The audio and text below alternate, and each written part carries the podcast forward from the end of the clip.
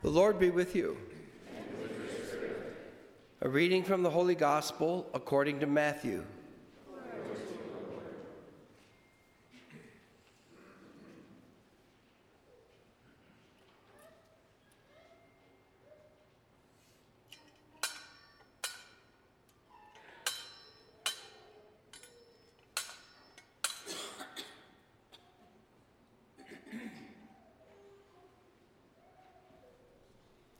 Jesus said to his disciples, I tell you, unless your righteousness surpasses that of the scribes and the Pharisees, you will not enter the kingdom of heaven.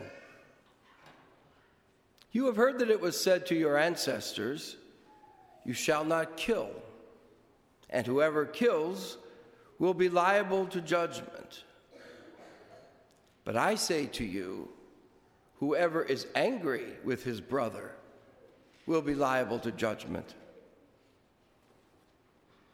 You have heard that it was said, You shall not commit adultery.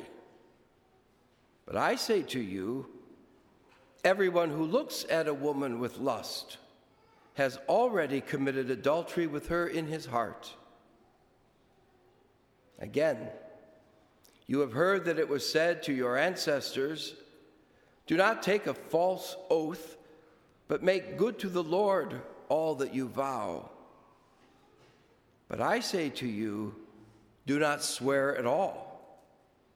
Let your yes mean yes, and your no mean no. Anything more is from the evil one.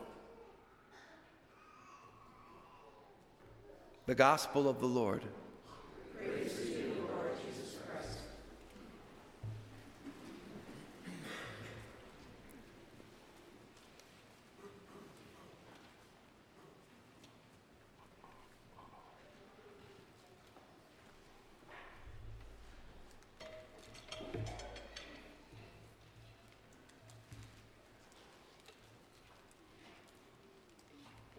When I was in my final year in seminary in preparation for ordination, we're all required to take a course, a three hour semester course called Celebrational Style.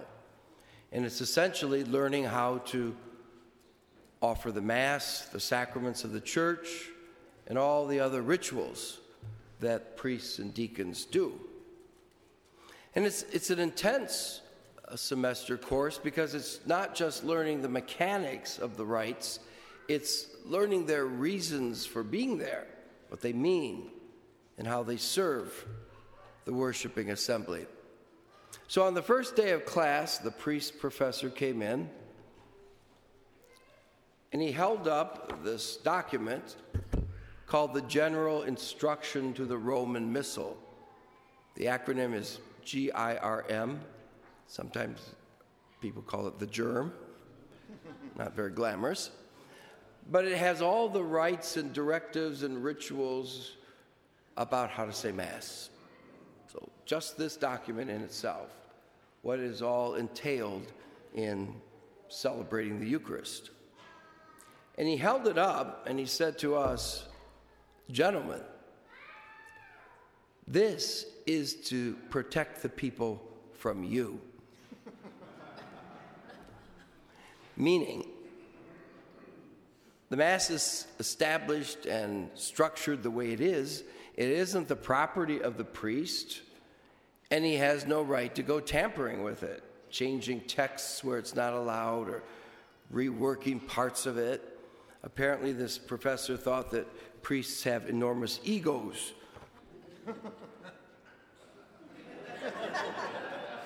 that somehow they think they could do that. But his point was the liturgy belongs to the church.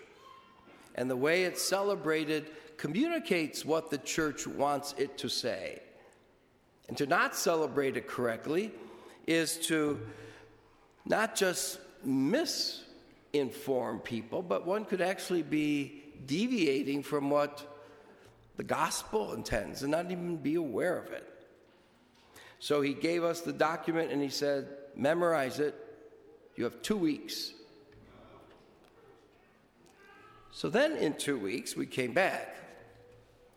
And that day, he got us all on a bus, took us downtown San Francisco to a Buddhist temple where we witnessed a Japanese tea ceremony. Now, if you ever saw that done, it's, it's mesmerizing. Every gesture, every movement is attended to with great adherence and reverence. The way the water is poured, the way the tea is added, the way it's stirred.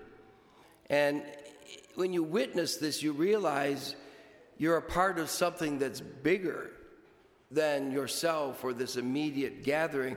It's something that's been handed down from generation to generation and is formative of those people. The point the professor was trying to make is that it is very possible to perform rituals diligently, obediently, carefully, and still make them beautiful experiences.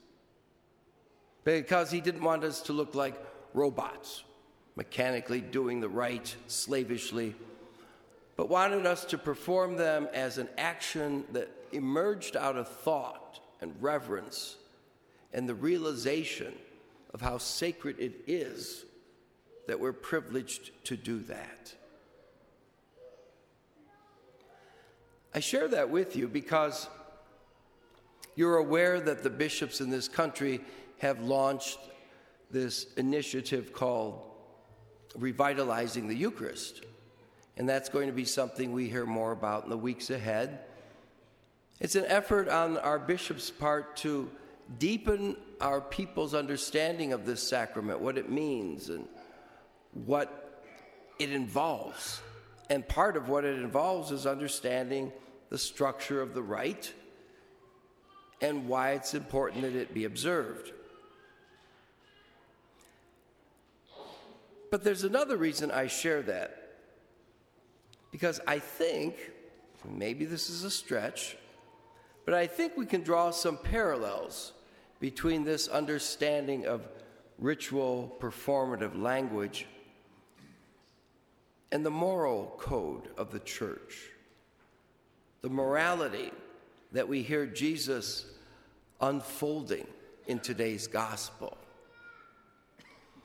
And he focuses just on two areas anger and lust.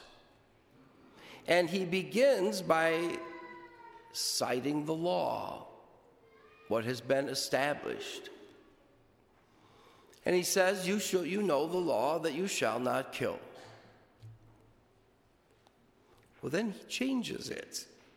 And he can do that because he has the authority. But he, he changes it in a way that he reinterprets it and then makes it fuller and richer and more beautiful in its observance by saying, okay, you shall not kill, but I'm going to take it a step farther. Don't even get angry with your brother or sister. Because if you do, you start a slippery slope.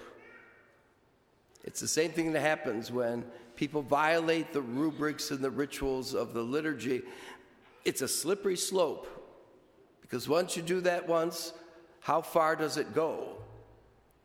And the understanding here is that for Jesus, murder is the ultimate result of anger. So don't give it an opening. Don't even start down that road. Martin Luther King Jr. used to say, You can kill a person without killing a person meaning you don't immediately take their life, but you start the process by things like racial discrimination, derogatory language, inequality among the races. All of that breeds an anger that ultimately could lead to death, to murder.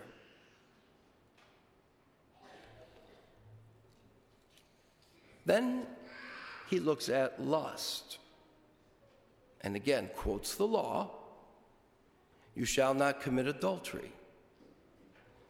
But then takes the law farther, enhances it. Says anyone who looks lustfully at another person has already committed adultery. Meaning that you've opened the door. By looking lustfully at another human being as though he or she were some object that existed for our pleasure, it's heading to that ultimate sin that we don't want to go to, namely infidelity. But I do think we need to distinguish something here. Looking with lust is not the same thing as looking with admiration at another human being. We know that God made the human body as something beautiful. It's something that's to delight us, to fascinate us, to draw us to a deeper reverence. So, by looking at another person and admiring the beauty that is there, that's praising God. That's not lust. Lust happens when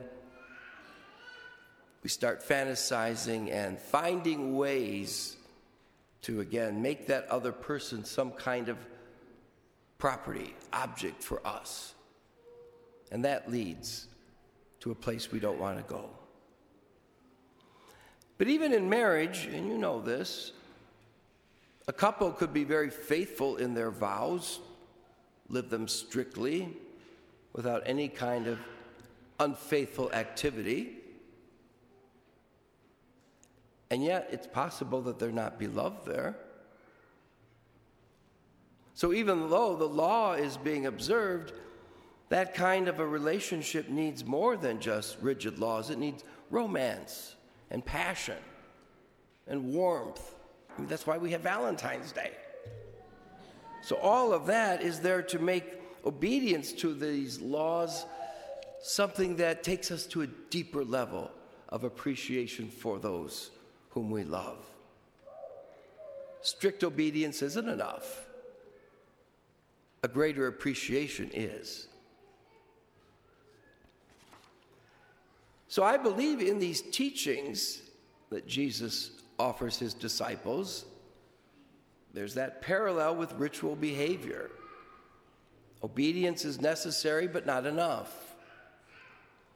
And as Jesus himself said, he hasn't not come to abolish law, he's come to fulfill it, to take it to a higher level so that we respect law for what it is, but also respect people for who they are people who, yes, can be prone to sin because we are weak and broken, but also people who are capable of greatness because of grace and love.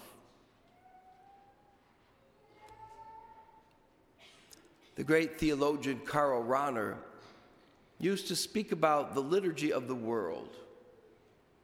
In other words, all of life is an act of worship that's not only done in a place of worship like a church, but spills over into our life.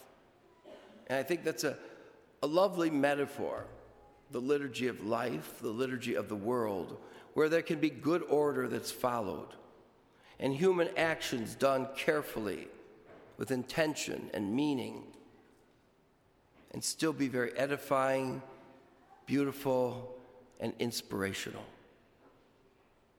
So that we come to realize that our life, our existence, is truly one act of worship, one divine liturgy that is foreshadowed on this earth and that will come to fulfillment in heaven.